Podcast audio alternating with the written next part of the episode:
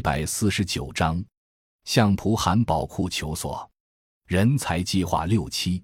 梁少雄，背靠中条山，面朝母亲河的蒲韩乡村，在气温不断波动的三月初，就已经充满了春天的气息，真有忽如一夜春风来，千树万树梨花开的感觉。杏花和桃花交织在一起，再配上零星的油菜花，一眼望去非常绚丽，却又搭配自然。来到蒲韩乡村，马上就三年了。从开始只是抱着一个单纯的想法，希望借助成熟农民合作组织的丰富经验与青年人共同成长，到现在以扎根乡村的生活方式承载对理想社会的思考与践行，感知到了前行的方向与动力，也体会到了个体改变的希望与渺小。如果说在此之前的各种文化价值表述只是基于对社会在认识层面的反思与思考，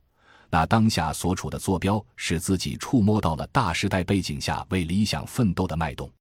没有逃避，没有放弃，也没有头顶光环，只为知行合一。一切新思想、新文化、新价值都从自我的践行开始，真正融入生产生活之中。这既是享受，也是探索。更是对主流文化价值的回应。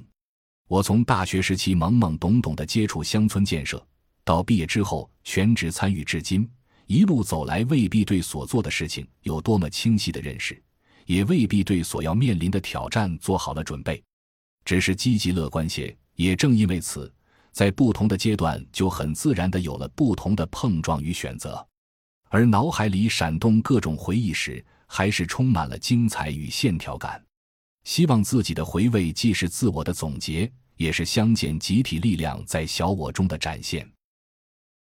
感谢您的收听，本集已经播讲完毕。喜欢请订阅专辑，关注主播主页，更多精彩内容等着你。